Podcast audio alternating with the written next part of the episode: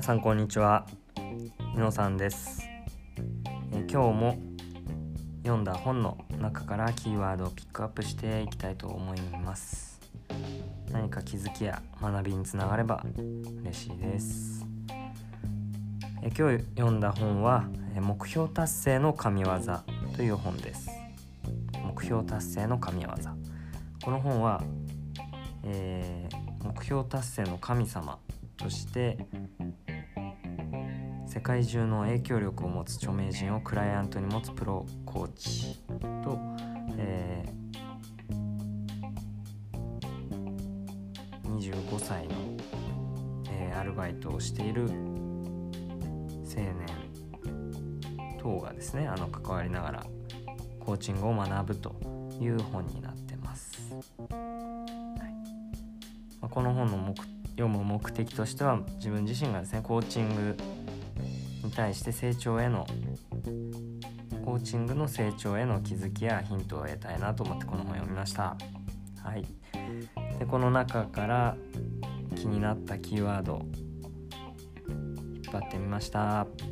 1つ目はこちらです。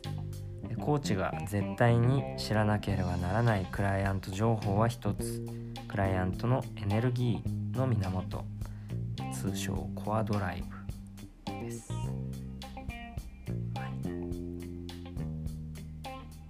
自分が知りたいだけの質問をしていてはコーチ失格というのがありました。ついついコーチングしてる時に自分があの知りたいという気持ちでですね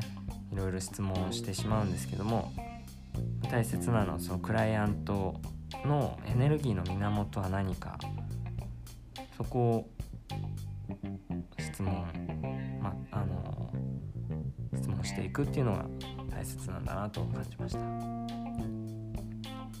2つ目。10人十色のクライアントの結果を出すためのやり方は実践からでしか学べん。うん。これですね。まああのどのコーチングスクールでも稼げるコーチになる方法までは教われないと。いうことも書いてました。やっぱ10人といるクライアントっていうのは本当に人間なので一人一人価値観とか習慣考え方が違うということでこの10人十色のクライアントの、え、結果を出すためのやり方っていうのは実践からでしか学べないと。そして責任を負える状態でいるかっていうのもすごく重要だとありました。で3つ目。自分は100%クライアントのために存在するという姿勢を体現する必要があると。1%も自分のための会話をしないっていうことですねエゴを捨てるともあります、うんまあ、最初のキーワードでもそうなんですけどやっぱり自分が知りたいとか自分のための質問っていうのはコーチングの中ではそこをしないようにするっていうのは大切なんだろうなと思います。コーチングの中で、まあ、話される内容で特にその出てくる事柄ではなくてクライアントにフォーカスするっていうのがやっぱり重要だなと感じてますし、まあ、そのようにコーチングをしていきたいと改めて思いました。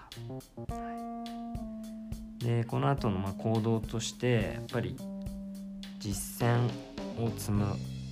実践からでしかこの学びは得られないと思いますんで、まあ、実践を積むためそのために、えー、今あるリザストを少し修正したり発信したりっていうのを4月中にやっていきたいと思います。